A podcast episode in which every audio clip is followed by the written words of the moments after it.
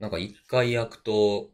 結構時間が空いた感覚に陥るのは私だけでしょうか。ね。毎回そういう感じがするよね。そうですそね。うなんですよね。はい何か。何かしらの理由でね、スキップすると、まあ2週間丸々空く感じになるからか。うん。なんかね、うんたったそれだけでだいぶ違うもんだね。そうそう。まあでも、でも今回はね、あのー言うても僕らはし3人で喋ってたんですよね。そうなんだよね。そうなんですよね。別段、完全にお休みしてたわけでもなくというか。そうそうそうそうそう、あの、はい収録配信をしてなかっただけで、あの、喋、3人で喋ってはいたという。はい。うんなんなら会場にあれ勢の人いたからね。そうそうそうそう。あそうですね。ね、はいあ、の、越後湯沢のはいセキュリティワークショップで我々3人喋ってきたわけですけれども。なんかさ、2年前、ほら、あの、オンラインではちょっとやったじゃない？そうですね。やった。2020年でしたっけね？そうそう、確か2年前ね。だけど、ほら現、現地でやるの久しぶりだったけど、やっぱり、こう、なんかその場にいて人がいてさ、顔見ながらって、やっぱいいね、なんとかね。うん。確かに反確かに応があるのが、はい。うんやっぱちょっと違いますね、リモートと。うん。そうなんですよ。なんか結構ね、あのー現地にいらっしゃった方もツイートをしてくれてて、の、の割に聞いてますってあんまりなかったですか あった？いや、何人か声かけてもらったよ。あ、ほんまですか？うん、あれ聞いてます、あれ勢です、みたいな。ああ、そうですか。はい。確か俺会場でさ、聞かなかったっけ？せあれ聞いた。あれ聞いてる人って聞いたよね。うん。うんはい。な結構手挙げてくれてる人いたよね。そうですね。はい。うん。まあもしかしたらでもその半分はなんかこう、お情けかもしれないです。どういう。ほんまは、ほんまは聞いてない。ほんまは聞いてないけど、なんかちょっとあんまり上がってないなぁみたいな、す、すすすす、みたいなこともあり得るかもしれない。ああ、そういう、なるほど。なるほど。はい。うんいや、だって、の、のっけ、のっけの質問でなんか変な空気になってもな、みたいな、あれじゃないですか。確かに、確かに。全然いなかったらね。そう。ええお情け、あ、そうだったの？かもしれないです。そうか。もしかすると。あんまりなんかこれ結構上がったから、なんか、ひろ、なんか知られてるななんて思ったらダメですよ、こんなのは。あ、そうか。ああ、了ダ解です。メです。はい、はい本当謙謙虚な気持ちで。はいそうですね。はい。うんはいなんかぼ、うん僕はあれですね、あの、僕、白浜の温泉系のというか、セキュリティのはい。イベントで行ったじゃないですか、行ってたじゃないですか。うん。その時にね、あのーその、あれを聞いてる相、あの、相方っていうかその同僚が来れなかったんですけども、ステッカーだけなんとかって言って渡した人が、その、人を介して渡した人が今回、湯沢に来て挨拶に来てくださいました。えー、そんなことあるんだ。前にこのあれでそういう話してたよね。紹介されてましたね。はい。そうそうねねうん。そええの方が、あの、ありがとうございましたって言って、あの、お礼に来てくださいまして。よかったね。ですねそうそうそう本そう。いや、よかったなと思ってね、ちゃんと届いてたんやなということで、わざわざ来てくださってありがたい話ですよ、本当はい。本当に。そうそう。そんなね、感じで、あの、湯沢の、えー、に関するお便りも今日来ておりまして、おう。はい。ちょっとそれ一つ、いくつかあったんですけど、ちょっと一つ紹介しようかなと思うんですが、はい。えー、セキュリティのあれ、毎週楽しく拝聴しています。先週、えー、越後湯沢のイベントでお三方のお話を直接聞けて嬉しかったです。私の脳内の根岸さんは、滑腹の良いおじさんだったので、最初違和感ありましたが、次第になりました。根岸さんとはワークショップ最後に名刺交換し、会社のノベルティをお渡しできて嬉しかったですというお便りが来ております。どう、どう、どうしてさ、そういうイメージになるのかな？わかんないですね。これ、まあ声先に聞いてるっていうのが僕らお互い3人ないからね。あいや、待ってよ。声じゃなくて、もしかしたらさ、なんかこう、うんはい。なんか、あれだよね、口調がなんか生意気そうなんじゃないの俺、もしかして。いや、生意気でですね、生意気とかいうと年でも立場でもないでしょ、もう。んなん、かこう、偉そうなこと言ってんな、こいつ、みたいな。え、でもやっぱ、なんか、滑腹のいいおじさんってやっぱりこう、なんかちょっと、権威的なというか、こう、なんていうかな、この、精神的にも、見た目的にもどっしり構えてる、押しも押されぬみたいな意味なんじゃないんですか？なんかね、いや、なんか、選選ぶってる人なイメージだけど、俺からすると。まあ、選ぶってるのか、まあ、本当に偉いのかっていうのもあると思うけど。ああ、まあまあね。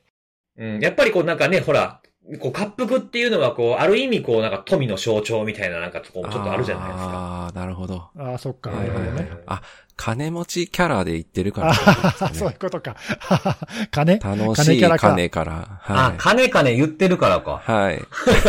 そんなあるかい。そんなに普段言うとらへんやろっていうこともあるんですけど。俺、それから言ったら、真反、真反対だからね。俺、ヒョロ中だからね。びっくりですね。本当に。確かに、一番、三人の中で一番ね、こう、シュッとしてるそうそ感じうそうそうですそう。ギャップがありすぎてびっくりしちゃいますよね。確かに。うんえ？って。この想像だできたらね。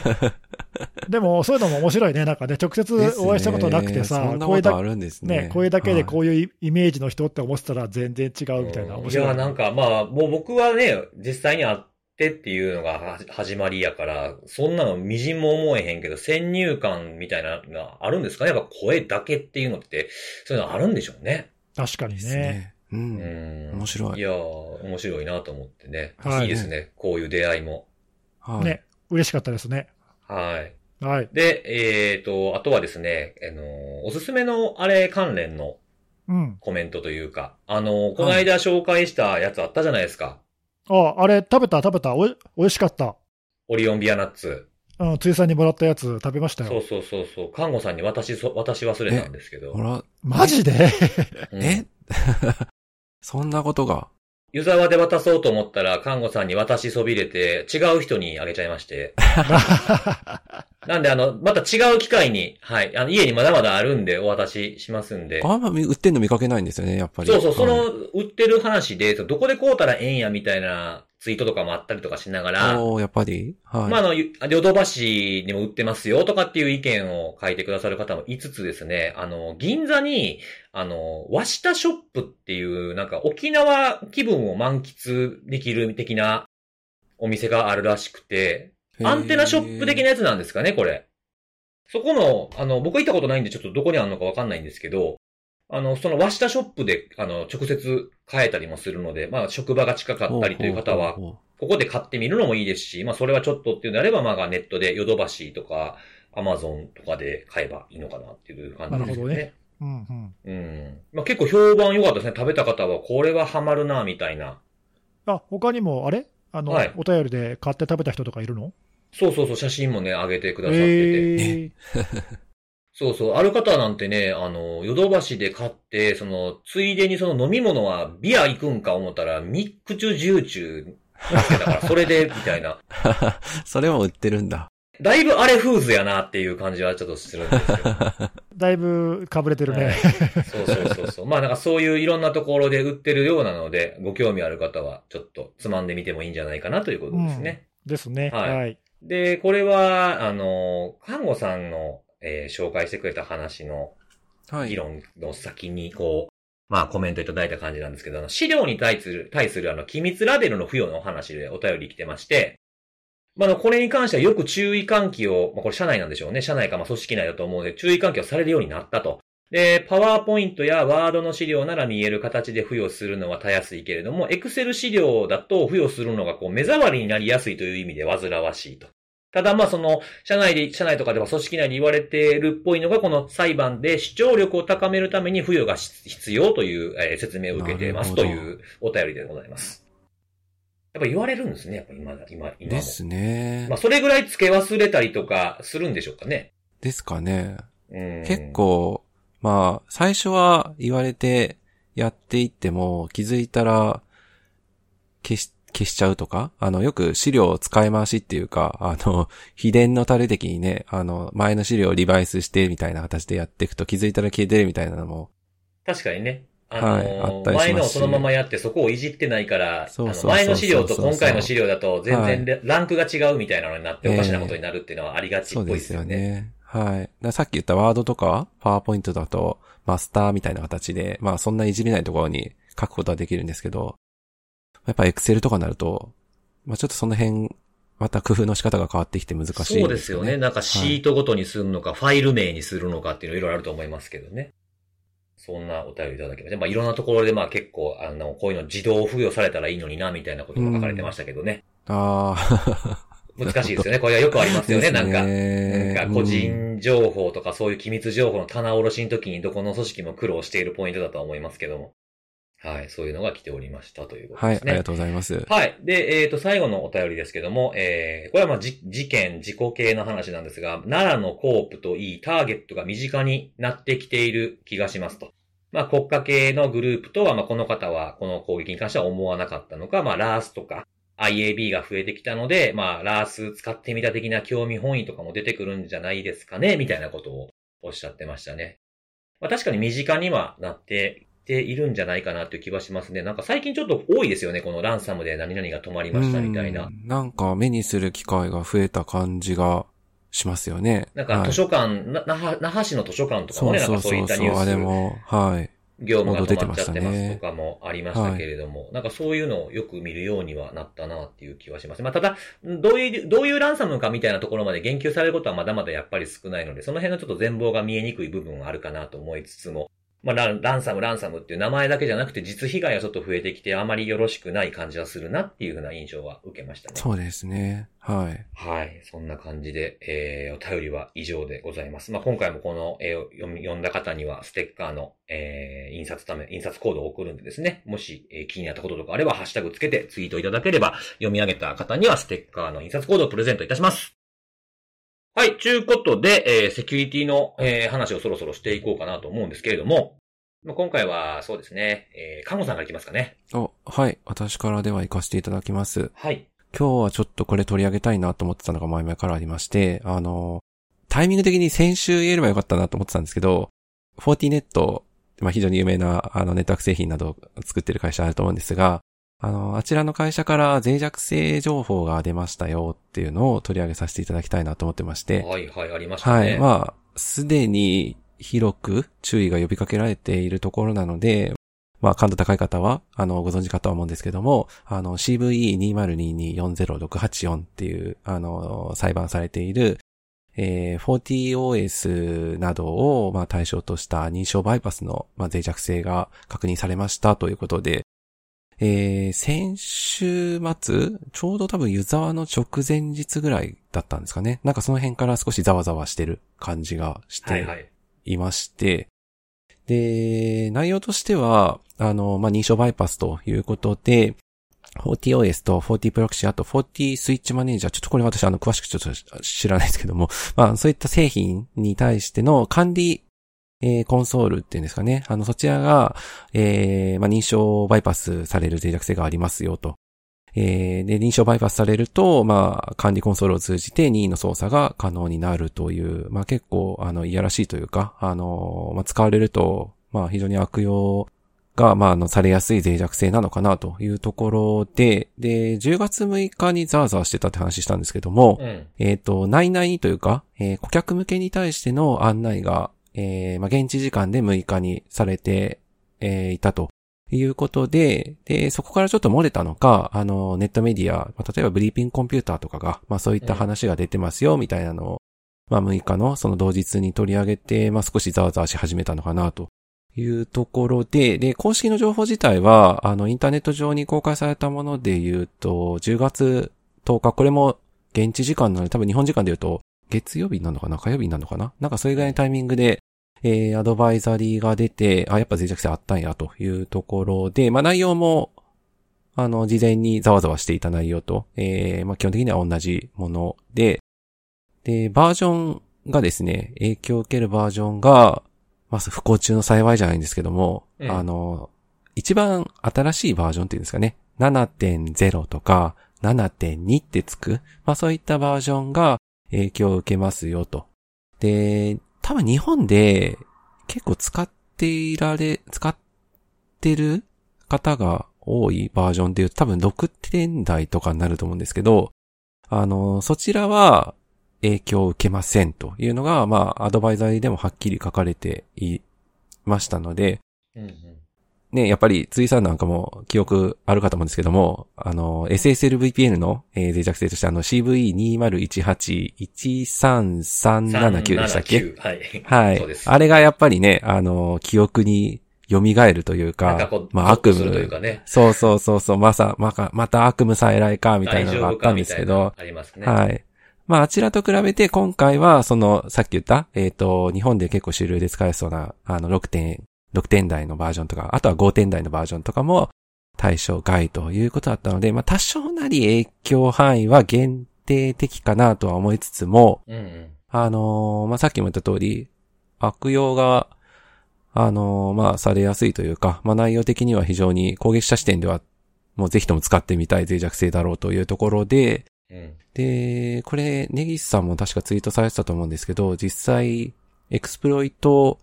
と見られる、まあ、スキャン、スキャンですかね。そういった活動が、えー、まあ、これに関連するものっていうのが、あの、見られてますよっていうのが、まあ、いろんな、あの、セキュリティのベンダーであるとか、あの、そういった関係されている方から、観測情報なども公開されているところではありまして、うん。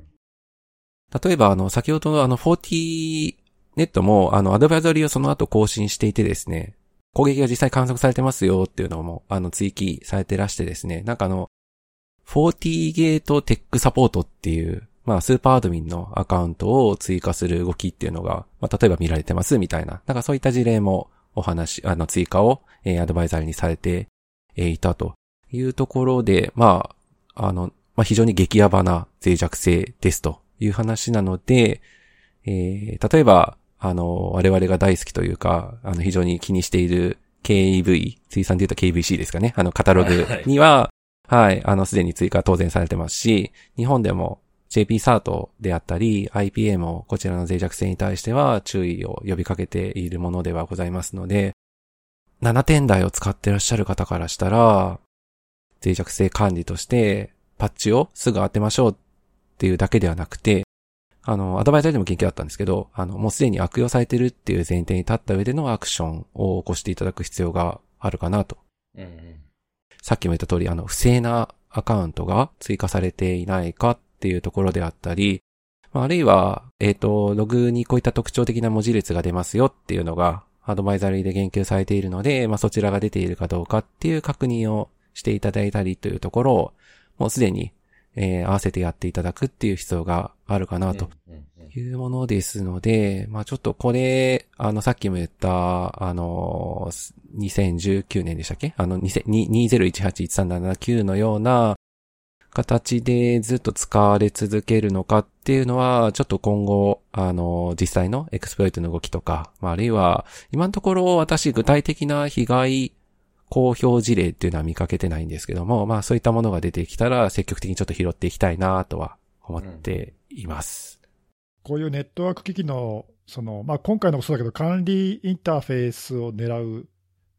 攻撃っていうか、脆弱性じゃない？で、なんか毎回思うんだけど、こんなの管理画面とかインターネットに公開してないでしょとか思うけど、うん意外とたくさんの はい。数あるんだよね。なんか今回のやつもそうなんですよね。国内でも結構数千台っていう規模でなんかね。結構、あるんだよね。るみたいですね。やっぱりうん。前回の反省というか、あの、やっぱり狙われやすいアタックベクターではあるので、絞ってるかなって思ったところ、意外とまだそうでもないんだな。ね。うん、まあ、それが全部その脆弱で攻撃可能なのかどうかっていうか、あもちろん。はい。うんんそうですね。当たってないのかどうかって、ちょっとはっきりそこまで詳しくわかんないんだけど、まあ、ただどうも該当しそうだってやつが、なんかそれぐらいの規模であるっていうのは、ちょっと驚驚きっていうかさい、やー、本当ですね。ちょっとそこは、まあ、もちろん日本だけじゃなくて、一番多いのは米国だったかな、なんかすごい、はい。うん。全全世界で言ったら相当の数が実はあるっていうのが、そうですね。はい。いや、え、そうなのっていう感じで、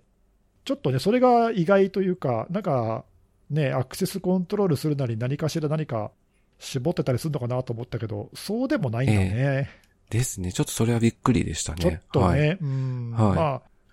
あの何、それ必要があって分かっててやってるんだったらいいんだけどさ、なんかね、あんまり意図せず、インターネット側から別に管理する要件ないのに、なんか公開しちゃってるとかだったら、ちょっと嫌だよね。確かに。うんそうですね。まあ、インターネット向けにって、そのインターネット向けとか、インターネットに全公開しておく必要ってなんかあんまり理由が思い浮かばないので、なんかこう、まあ、なんなんとなくメンテしやすいからとかでそういうふうにやっちゃってるのかもしれないですしね、その、ぎあの導入しているところがうね。んあ結構、その先でネギさんおっしゃったみたいに検索して日本で見ても数千件って4200、300件ぐらいあったんですよね、見てみるとね、ささっと。そこに向けて、その、エクスプロイトコードとかも、を使って、ざっと IP 舐めていくだけでも、ね、成果できる、成果出せんじゃないかなっていう感じはしますもんね。あ当たりが外れ関係なく、とりあえずとりあえず打ってみるでも、結構いけちゃうんじゃないかなっていうのは怖いところやなって思ったのと、あとはその、看護さんがさっき、まあ今、被害はね、報告されてないっていうことをおっしゃってたんですけど、あの、これ、その前の、さっき言ってた、前、前回って言い方があるかも、2018年のね、40の、あの、脆弱性と同じような感じで、このバックドアアカウントを作る時期なのかもしれないなっていう気はちょっとするんですよね。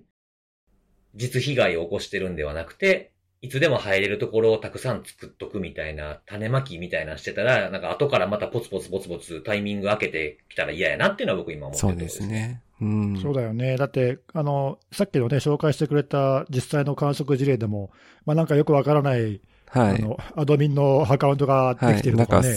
それっぽい名前ですよそうね。そうそう。なんか一瞬、なんか、公式アカウントなのかなみたいな、なんかそんな名前のね。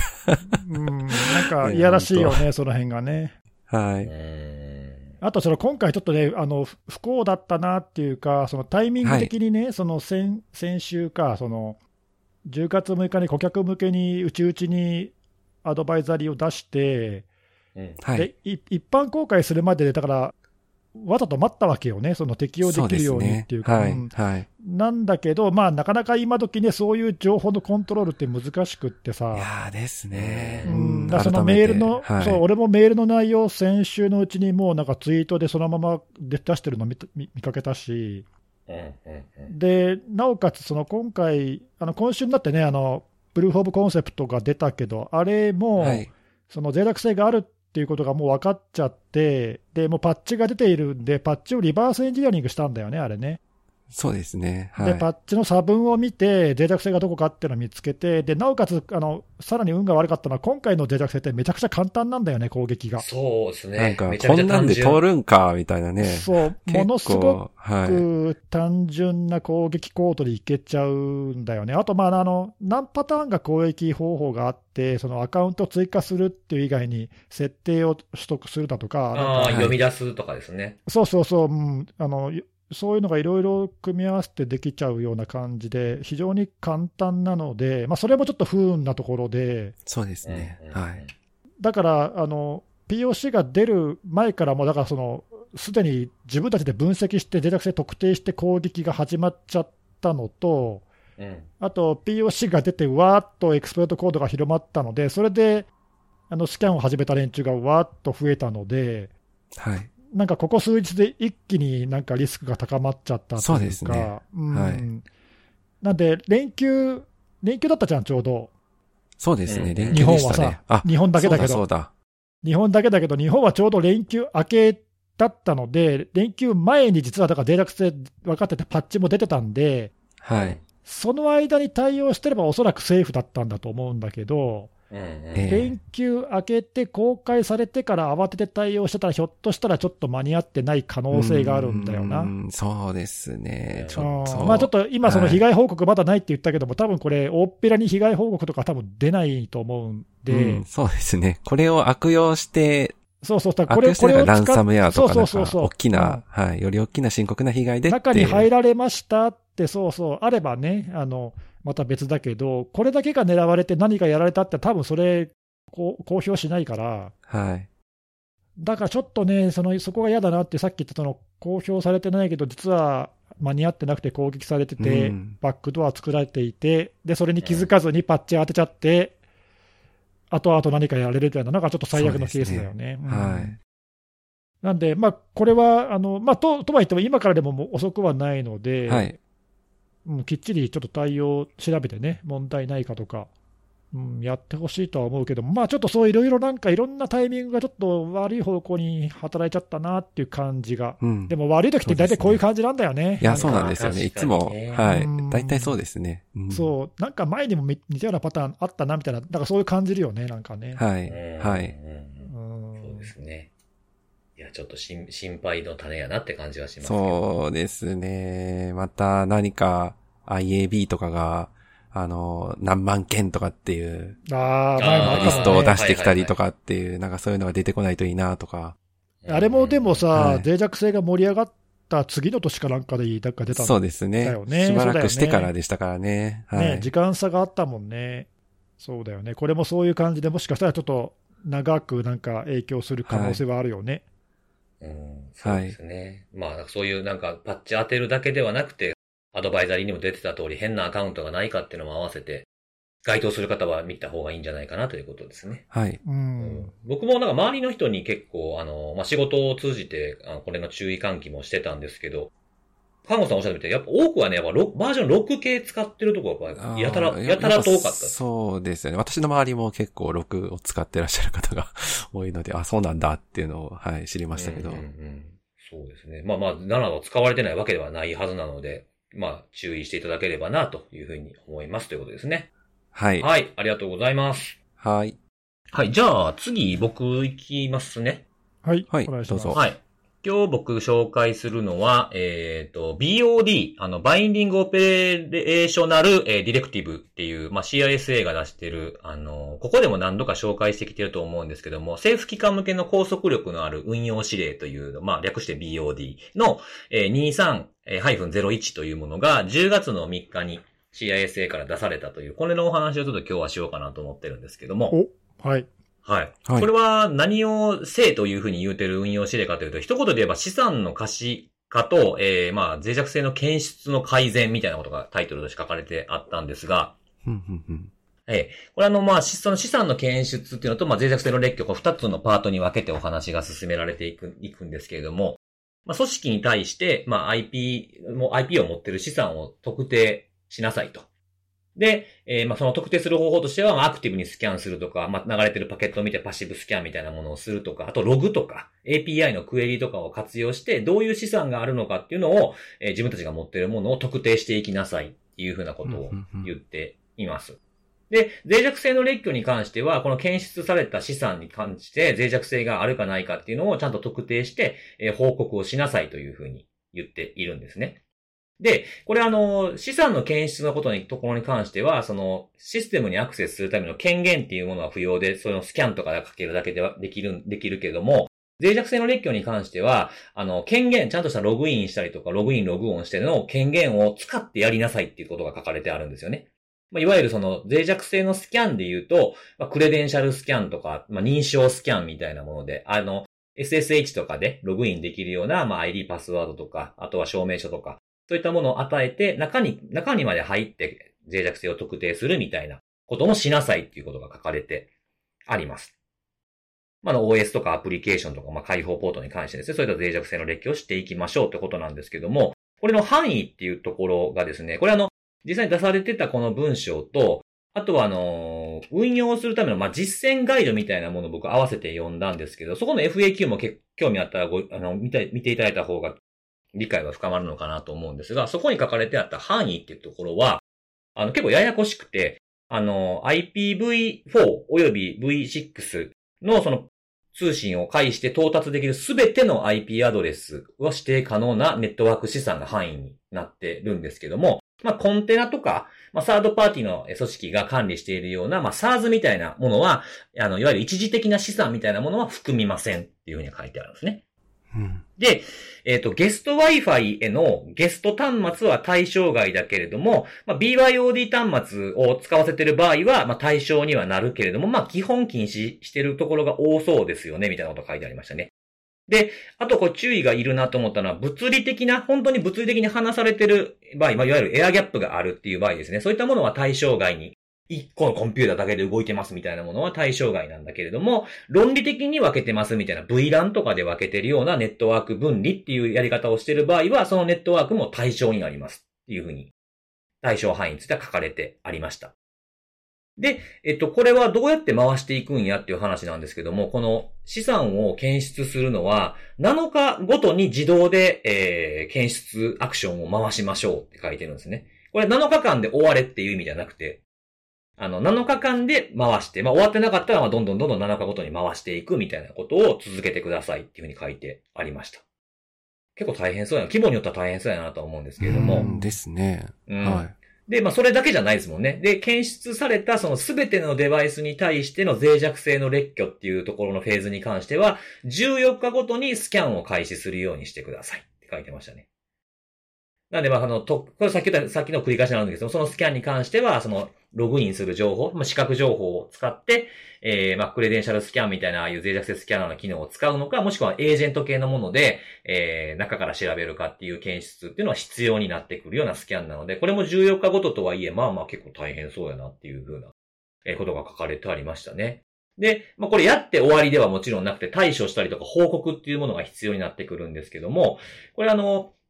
検出された脆弱性とかそういった詳細な情報に関しては収集して整理した上で、あの、まあ、これ CISA が用意してるのかなこれ。あの、CDM っていう、えー、まあ、継続的な診断と緩和っていうののエージェンシーダッシュボードっていう、まあ、登録する画面があるみたいなんですけれども、そういったところに発見してから72時間以内にここに登録をしてくださいみたいなことを書いてありました。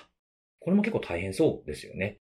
なんでまあこれあの、結構僕がずっと前から気にしていた外から見た時に自分たちはどうなのかとか、まあ外ってそのコンピューター外とかネットワーク機器外からそういったものから見たときに、さっきのあの、看護さんのね、インターネットに管理画面開けちゃってるっていう風なものと、まあ、近いかなっていうとこもあると思うんですけど、まあ、そういったものもしっかり列挙できるようにしていくところから始めないといけないっていう風に思ってたので、なんかこの、なんかあの、えっ、ー、と、今回のこの BOD ですか？この運用指令っていうものが出て読んでて、おお、ふう、なるほどなっていう風に思いながら、なんかちょっとこう、嬉しい気持ちになったというか、なんかこう、思ってたことを言ってくれたな、みたいな風に思いながら読んでたんですけれども、まあ、さっきから言ってる通り、これはまあ結構なんか相当な工夫しないと、あのー、回しきれないんじゃないかな。あと、漏れが出てしまうんじゃないかな、みたいなところは、やっぱり、うね、うん、懸念としてあるので、はい、これを、例えば実際に自分たちの組織とか、まあ、あの、まあ、こういう政府機関だけじゃなくて、まあ、やってること自体は別に政府機関だからやらないといけないことではないというか、みんなができることならやった方がいいことだと思うんですけど、まあ、自分たちでやるとなるとどういう仕組みでやるのがいいんだろうなとか、これをまあベースにして、なんかちょっとこう崩してみるとかっていう考えを、えー、思い巡らしてみてもいいんじゃないかななんていうふうなことを思ってました。まあ、ぜ、まあ、それと加えて、まあ、これ全部やった後対処の部分っていうようなところで照らし合わせるのがこの CI がいつも出してるあの KEVC と照らし合わせてやっていくんだろうなとは思うんですけど。そうですね。はい。うん。でもまあ、あれも、まあ、あれはね、結構その情報のキャッチアップっていうところも手伝ってくれてますし、その取捨選択っていうふうなものもある程度やってくれてはいるとはいえですね。まあ結構あそこから漏れるものもやっぱあると思うんですよね。はい。まあそういったものをどうやってカバーしていくかっていうふうなものを、なんかこれを自分たちで回して、それを対処していくっていうフェーズから考えていったら、今や自分たちがやってることと照らし合わせてみて抜け漏れがないかっていうふうに、並べて考えてみるのもすごく気づきがあったりとか、抜け漏れに気づいたりとか、あ、そういう楽する方法があんのかとかっていう風なところで気づきがあるんじゃないかなというふうに思って、今日は紹介させていただきました。これでもまあ、なんか自然だよね。その KEV とかさ、うん。今どんな攻撃が実際にあの観測されているかっていう、その悪用されている脆弱性っていうものは分かったとしても、実際にそれの対象になっているものが自分たちにあるかないかっていう、肝心要のベースになる部分がさ、うん、こう、ぐらぐらしてたら、元も子もないわけで、そうですね。だからね、まあ、そこに手をつけたっていうのは、まあ、あの自然だとは思うし、うん、あとこれ、ちょっとまああの CISA がどういう判断でこのその範囲とその期間っていうか、うんうん、設定したのか分かんないんだけど、ただとはいえあの、めちゃくちゃ無理なものを設定するはずがないので、はい、おそらく事前のその準備段階でね、いろいろ調べてあの、いろんなところの意見とかも多分聞いてさ、うんうん。まあ、このくらいだったらやってるところが多分すでにあるし、実現可能だろうっていう線を多分でなおかつそんなにあの甘い基準を設定してもしょうがないんで、うん、はい。効果があるところっていうのを、まあ、設定して、こういう範囲とその1週間とか2週間以内ねみたいなことになってると思うんで、だから一つそういう意味では、あのまあ、これ、連邦政府機関向けの話だけど、あの目安になるよね、あこれぐらいが妥当なとこなんだなっていう、そう、ねうん、そうそうそう、はい、うん、うん、で、逆にその、あやってるところは多分これぐらいクリアしてやってんだっていうことを多分意味してると思うんで、はい、だから、だとね、この、辻さんも言ってたけど、これやろうと思ったらさ、その、まあ、自前でこういう自動化した脆弱性管理の仕組みをちゃんと持たなければ多分ダメそうですよね。まあ、あるいはこういいうあの専門の脆弱性管理とか、そのアタックサーフェスマネジメントっていう最近はカテゴリーで、こういったものをちゃんと自動化してやりましょうっていう、まあ、ソリューション結構提供されてるから、うんうん。まあ、そういうものを導入してなんかやるとかね、わかんないけど、なんかこれちゃん、ちゃんと真面目にやんないと絶対これ無理、無理だから、ですね。うんはい。あの場当たり的になんとなく人がなんとなくやってたっていう感じでは、到底これクリアできないと思うんだよね。はいだからそういう意味では、あのなんかアメリカらしいっていうかさ、あのあのいろんなフレームワークとかガイドラインもさ、このはい。メジャラブルであるかとどうかとか、なんかそういう、あとその自動化っていうところは割と結構重要視する、ああ、そうですね。なんか自動化と枠組みっていうのをすごいなんか押してきますよね。そうですね。うん。CIS コントロールなんかもそうだけどさ、あれうん。も、あれはこのセキュリティのあれでは紹介したことなかったっけ ?CIS, CIS コントロールっていう、割と有名なアメリカのもともと NSA が開発したあのフレームワーク、ガイドラインがあるんだけど、うん。あれもさ、CIS コントロールの最初の1番目、2番目がハードウェアとソフトウェアのアセットのマネジメントなんだようんうんね。うんで、その中で言ってることがまさにこれを、これをことを言ってて、自動的にそういうのをちゃんと検出しろみたいなことを言ってんだよね。なるほどうん。うんうん。いや、でもなんか翻ってさ、自分たちはどうなんだって考えると、ちょちょっとね、こうんこのレベルに到達してるところがどれぐらいあるんだってそういう。ですね。どうやって回すのかなっていうのはやっぱ非常に興味がありますよね。これ、その、うまく回るのかなっていう自分たちに考えるのもそうなんですけど、あの、まあ、この政府機関向けって、その政府機関って一括りにしてもいろんな政府機関あるじゃないですか。そういう体力のあるところないところ。うん人がいるいないとかいろいろある。そうそうそうそう。んで、それでこれ結構回るの、回すのきつくなってるところはどういう風な工夫をしてるのかっていうところもなんか知りたいなと思いましたけどですね。ね。うんねどうやって楽してるのかとか、はい。資産のところとかだったら本当こう差分だけ見てどう判断していくんだろうとかね、そういったところのなんかこう、ノウノウハウじゃないですけど、まあこういう一工夫がある、あるんでなんとかなってますみたいな話、こういうフレームワークとかこういう命令の内容だけじゃなくて、実、実例としてなんか出てきてくれたらいいなっていうのをめっちゃ思い、きそこが一番気になりましたね、僕はね。そうですね。確かにねなんか今回の運用指令の中では、その辺のなんか実装に関わるような、まあ内容そのものでなくて、ヒントになりそうなものっていうのは、うんうん、今の時点では特に情報として追記はない感じなんですね。そうですね。ちょっとまだ無味無臭な感じというか、なるほど。なるほど、なるほど。ああ、どうやってやるんですかね。そう。はい。なんかこう、僕、これ思ったのは、この、まあ、これってなんか KEVC とセットだと思うんですけど、あの、KEVC を先に出したじゃないですか。これの前に。先に出してるのはめっちゃいけてるなって思いましたね。うん、そうですね。KBC の、あの、カカラの BOD2201 の中で、あの、一応、ジャブ打ちというか、予告はされてたじゃないですか。あの、2022年10月1日以降は、さっきの CDM の連邦ダッシュボードを通じて報告できるように、あの、期待されますのでっていう、なんか予告は一応されてたので、まあその流れを受けてなんだろうな、とはやっぱり見てて思ったんですよね。だからはい順番的にはこの今回のやつで回してから対処するときにその KVC っていう風になるから順番的に見たらそうなんですけど、その順番に公開されたら、やばいもの見つかったけど、どれをやっていったらいいんやっけっていうのが困るので、先にこの KVC を出してたっていうのはすごく、ああ、ねいいなっていう風に、うんなんか、まあ、変に感心しちゃいましたね。動機づけにもなりますしね。そうそうそうそうそう、はい。なんでやらなあかんねんっていう。うん。ちゃんとした受け皿が用意されたはい上で始まってるっていうのはすごいな、い、いですねなって思いましたね。うん。はい。あとこれその、こういう基準をその CISA が出して、法的拘束力を持ってるというのが、はい。うんあのまあ、実際の効果はね、この後見なきゃ分かんないけど、この基準を達成するために、まあ、みんな工夫してやらやらざるを得ないわけで、うんうんあのいついついつまでやれっていう期限も切ら切られてるから、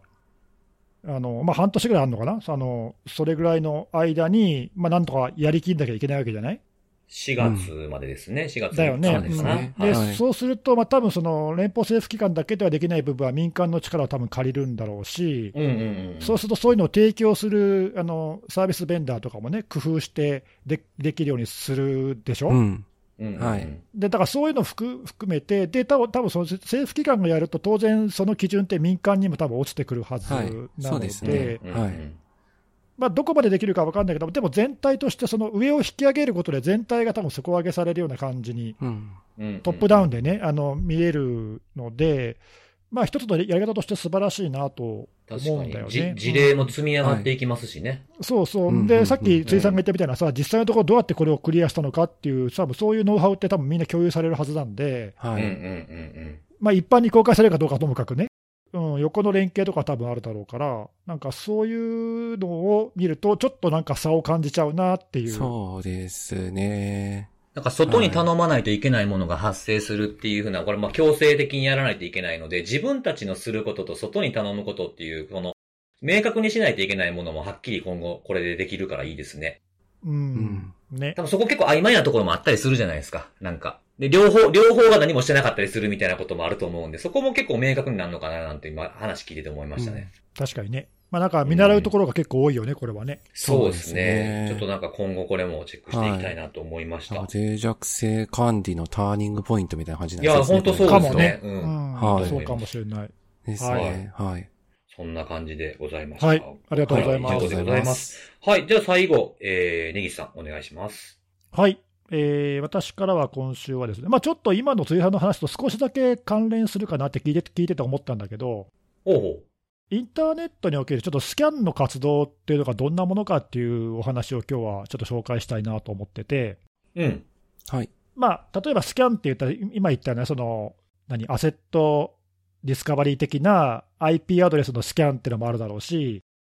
ポートスキャンとか脆弱性のスキャンみたいな、まあ、そういうのも含めて、まあ、スキャン活動っていろいろあると思うんだけど、うん。はい。でそういうのの中にね、実はあの、まあ、僕もそのハニーポットとか、あの普段観測してるから分かるんだけど、調査とか研究を目的としたようなスキャン活動っていうのが結構含まれてるんだよねあ。あ、はいはい。で例えばさあの、日本だと NICT さんがあのダークネットの観測、ニクタープロジェクトってやってるじゃない。うん。はい。で、あれは定期的にあの観測統計情報をあの公開してくれてるけど、それなんか見ると、あの彼らが観測してる全パケットの半分以上はそういう調査目的のスキャンなんだよね。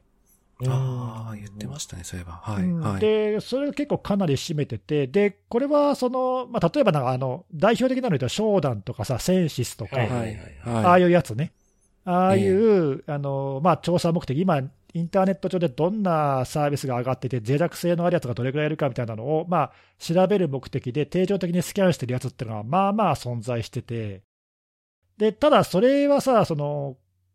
攻撃とか、その実際のインシデントとは異なるので、そうであのすね。まあ、ある意味、ノイズになっちゃうんだよね。はい。うん。で、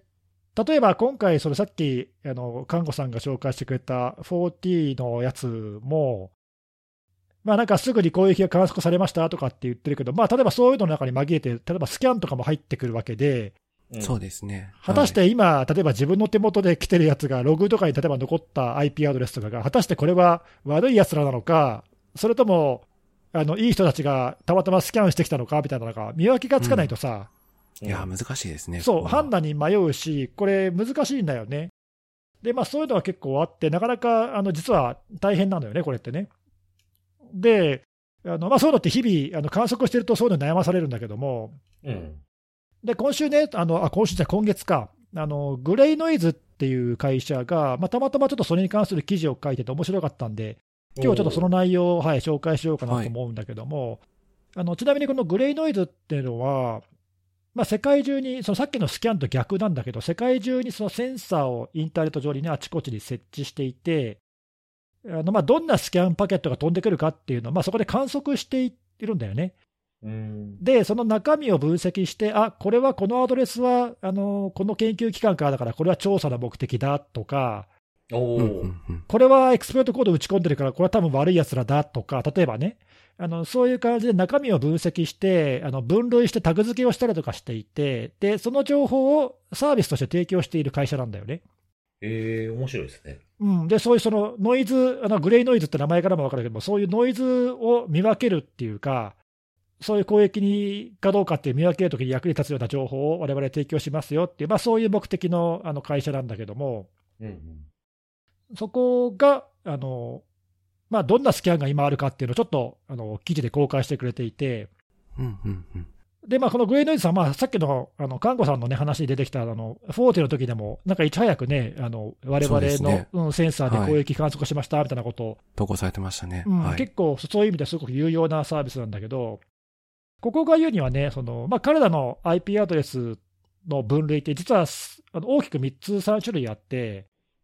えー、と1つは benign で、1つは malicious で、もう1個がアンノーンで、まあ、この3つに一応基本的には分類されてるのね。で、この benign ってやつが調査研究目的ってやつで、さっき調べたら、あのアドレスの数でいうと1万2000ぐらいある。おこのアドレスが。で、 malicious ってやつが130万件ぐらいある。で、アンノーンっていうのが7 750万件ぐらい。大体こんな感じだった、さっき見たら。だからまあ、あのまあ、大多数がよくわかんないっていう感じにはあるんだけども、そうですね。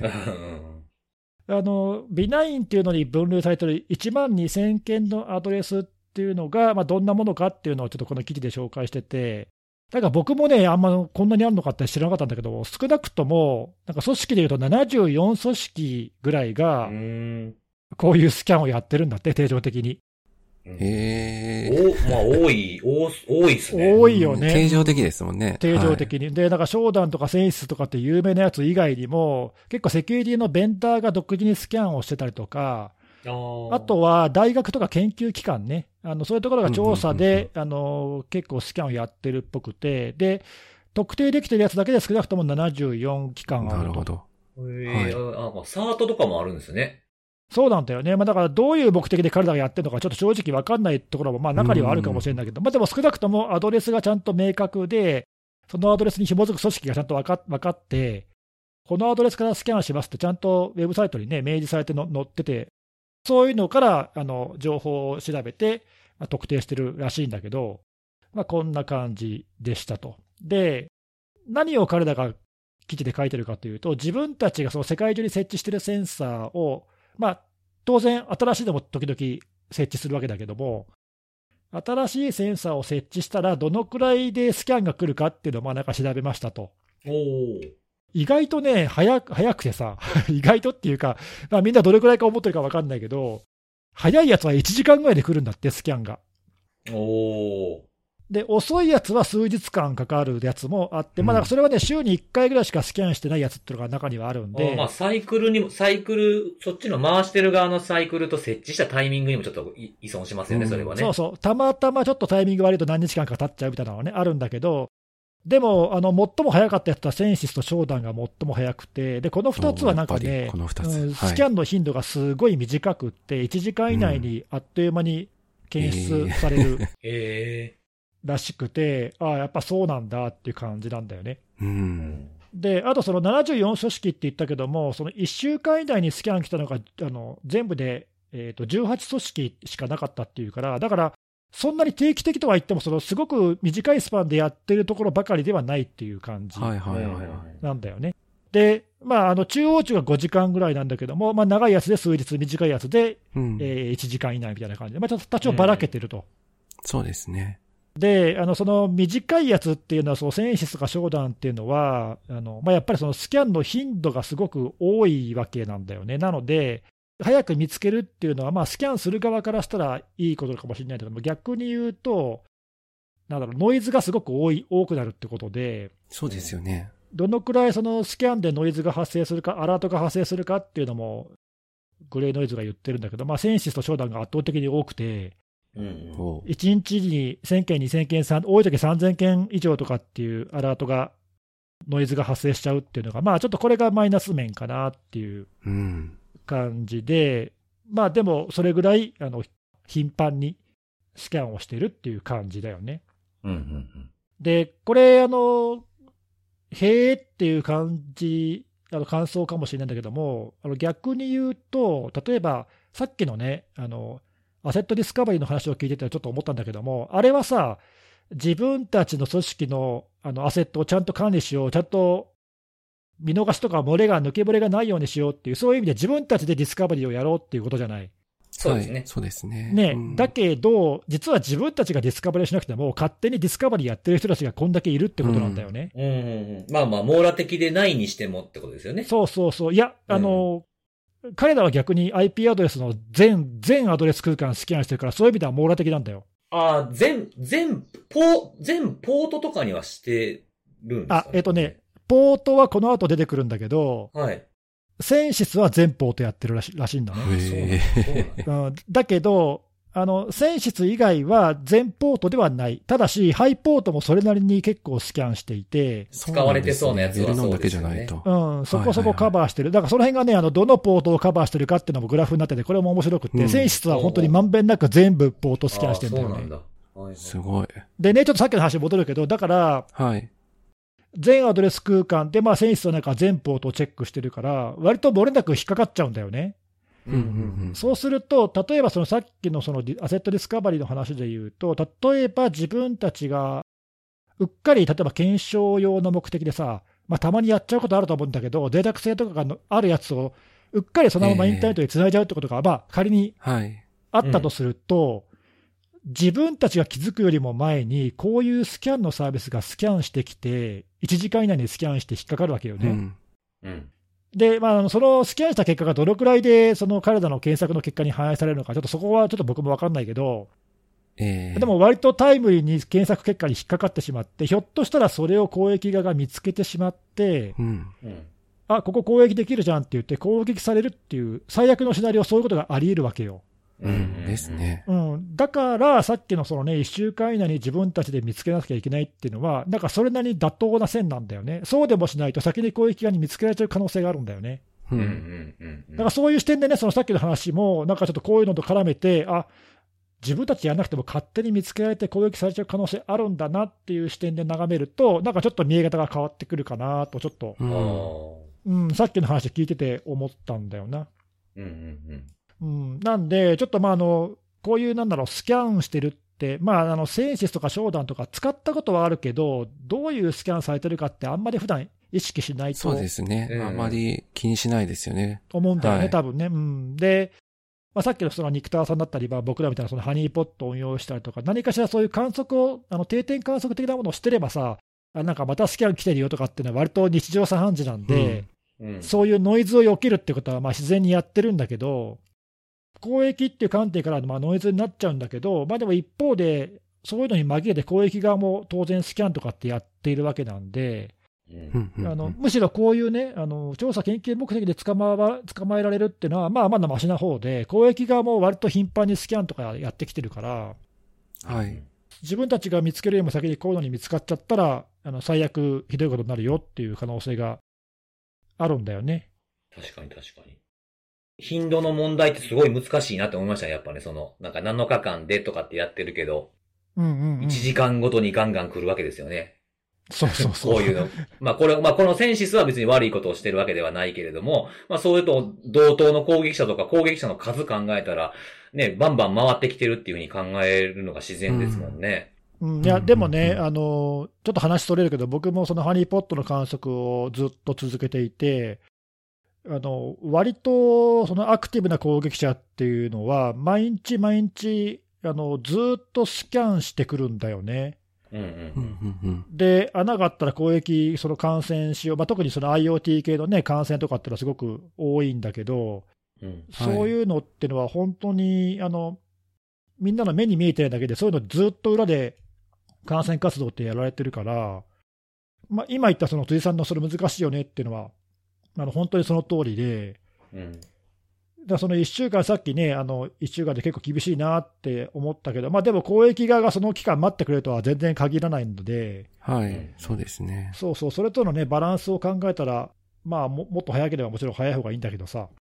うん、だそういうのをちょっとやっぱこう、そういう実態をね、知らないと、1週間っていうのが妥当かどうかっていうのも分かんないと思うし、うん。まあなんかそういう目線で、あのこういうう記事を眺め眺めてみると面白いんじゃないかなと思って。うん。うん、なんかね、これあの、シリーズものの記事らしくて、この後そのマリシャスなやつはどうかとか、なんかそういうのも出るらしいんで、お続編があるんですね。ちょっとなんか、あの続編に期待的なこと書いてあるんで、ちょっとそれもあの面白そうだから読んでみようかなと思って。はい、皆さんでもちょっとお勧めしたいと思います。久々の継続ウォッチレポートやったわけでですね。すね。そうね、うん、なかなか、あのなんかほら、でも、普段僕らもさ、多分センシスとかショーダンとか結構使うじゃない。はい。はい、使わせてもらっねてます。あのでも他にもいっぱいそういう似たようなサービスあるんだけど、なんか結構ね、あのそのサービスごとに使っているその IP アドレスの数とか、そのスキャンの頻度とか時間とか、だいぶばらけてんだよね、バラバラなんて面白いなと思って、そういう目で目で見ても面白いね。そうですね。なんかこの辺って、さっきそのノイズになるっていう話、まさに、あの、副作用的な話だと思ってるんですけど、うん、なんか業、業界？業界があるのかな？なんかこういったことをやっているサービスの人たちの間で、それこそ、あの、暗黙の了解、RFC とは言わないけど、暗黙の了解的にこういうのは情報として出しましょうっていう、なんかそういう議論あっても良さそうだと思うんですけどね。わわかるように。にしようっていうタグ、な自分自身で名乗る名乗るみたいなね。結構ね、その辺はグレーで、結構なボリュームでスキャンしてくるんだけども、どこなのかよくわかんないとかっていうところあるんだよね。そうですよね。うんだから何何が目的で、ただその攻撃ではないっていうのは見ればわかるんだよね。スキャン、これは単なるスキャンだなってのは見ればわかるんだけど、でもその割にはちょっとなんかこう、ボリュームが、頻度とかもボリュームも多すぎるとか、はい、はい。ノイズがめちゃくちゃ出てるっていうような場合、でもその、それをさ、あの普通こういうサービスって、一応希望すれば、オプトアウトでスキャンしないでくれって、やってくれるところはちゃんとやってくれるんだよね。ですね、はいうん。そういう窓口をあるところっていうのは、まあ、大体ちゃんとしたサービスでそういうのあるんだけど、まあ、そういうのがないところもあったり、連絡先も分かんないとか、なんかそういうのもあるんだよ、だから、ね、そういうのをその、まあ、なんだろう、自主規制的にっていうか、やってるというか、あとその研究機関がいる場合には、その倫理規定っていうかね、その例えば大学とかがいる場合には、そういう倫理委員会とかにちゃんとあのお伺い立てて、こういう試験やるけど、こういう目的だからみたいな、正当性があるかとか、ちゃんとあの出してさ、審査してもらってやるとかっていうことは結構あるけど、どうなんだろうね、こういうサービスって、そういうのをどれぐらいそういう基準を持ってやってるのか知らないけどはね。い。うんうんうん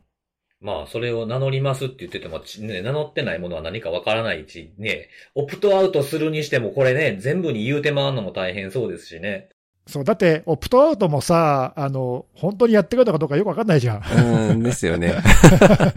なんかその IP アドレスもなんかほら、組織と紐づく IP と組織と紐づかない IP 持ったりするのは別に普通じゃないですか。調査用みたいなんでう。そうなんだよね、うん分かんないもんね、言われないとね。そうそうそう。はいはいだからまんま当てにならないなっていう気はしなくもないですけどでね。すよね。だって、下手にさ、オプトアウトとか言ったらさ、なんかこのアドレス持ってるのが自分ってバレちゃうじゃない。そうだね。確かに。変な変なところに逆に言いたくい。ないなってのもあるじゃん。ええああ、ええわかるわかえる。確かに確かに。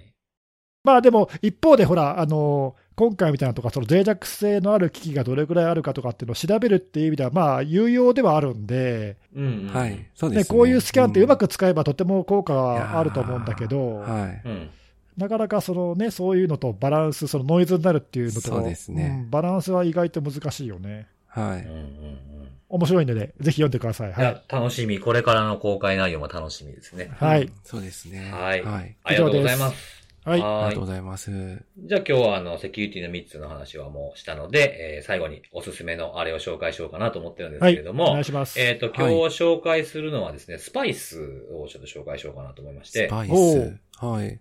まあ、ご存知の方はもうご存知だと思うんですけど、アウトドアスパイス堀西っていう、へー。ああ、はいはい多はい、はい。分ネットの広告とかでもよく出てきてたりとかするし、なんか、コンビニでコラボしてんのかな？コンビニはね、あの、堀に。西コラボのカレー、カレーとかが売ってましたね。うんですよね。そうそう。まあ、スパイスなんですけど、なんかこれ、あのー結構僕もずいぶん前から知ってたんですけど、最近ちょっと買いまして。おで、なんかこれいろいろ調べてみると、あのーまあ、5年かけられて、こう作ったらしくて。なんかサンプルの数は200以上で、130回以上のテイスティングテストをして、最終的には全20種類のスパイスを合わせた、万能ミックススパイスっていうのがこう、売り文句なんですよ。ほうほう。う。うん。で、えー、まあちょっとなんか見た目とかもちょっとこう、ね、こうピリッとした感じで美味しそうやなって、僕の好きそうな味やな、みたいに思ってて買ってみたんですけど、まあ何にでもいけますね。ああ。例えばなんか鶏焼いたりとかするときにもちょっと下味につけとくとか、いうのもいけますし、何かにつけてちょっとこう味変したいなって時にちょい足しするみたいなのでもいいと思いますし、いいですね。なんかいろんなものにこうつけて。で、結構検索すると、あの、この堀西を使ったおしおすすめレシピパターンみたいなものもいっぱいあるんで、へーすでにそういう広まりがあるんですね。結構使われてんだね。ですね。そうなんですよ。なんかで、和歌山県の葛城町にはなんかあの、自販機もあるらしくて、へーこう、スパイスなんですスかパイスの。そうなんですうね。ん。まあ、行くことないかもしれないんで、これは僕にはいらない情報なのかもしれないと思いながら 見てたんですけど、はまあ、基本的にこれ通販でいろんなところで買えるようなものなので、うんうん。はい。なんか一本あればいいかもしれないですね。なんか僕結構、あの、あの、鶏肉焼いたやつとか好きで、あの、塩胡椒をかけて食べることが多かったんですけど、最近これになっちゃいましたね。へうん。そうそう。なんかいろいろなんか展開もしてるみたいで、その、普通の堀西と堀西プレミアムと堀西辛口っていうのがあるんで、もうあるんですけど、僕はあの、まずノーマルなやつを買って。ー。ノーマル堀西。うんはい大体でも、大体何でもそうなんですけど、やっぱこれがそうかは試してないんでわからないですけど、大体ノーマルのやつを食べて、いや、ちょっとプレミアムいっとくか、みたいな感じで行くと、いややっぱり普通の方がええな、みたいな感じになることが多いので、まあ、すあんまり積極的ではないんですけど、そのうちまあプレミアムもまあ試してもいいかな、みたいな。なんか3本セットとかもあるんですけど、まあそういうのを試してみてもいいかなっていうところはあるんですけどね。へえ。うん結構いい、いいですよ。なんかこう、広、はい広がりができます。あの、食べる時の味付けに。いろいろアレンジができて、なんかね、うんあの、つ使い方によってはいろんなのを使えそうだね、これね。そうそうそうそう、うんなんかちょっと流行りもん、流行りもんやんけ、と思ってなかなか飛びつかへんかったのをちょっと若干後悔しました。やっぱ買っといたらよかったな、買ってからやなって思い思いましたね。なるほど。いいものはやっぱり良かったか。なるほどね。そうそうそうそうそう、そうなんですよ。なんでもしよかったらお試しいただければいいんじゃないかなというふうに思って紹介させていただきました。ありがとうございます。はい、はいということで、えー、全部終わりましたね。はい。はい。じゃあまた来週のお楽しみでございます。バイバイ。バイバーイ。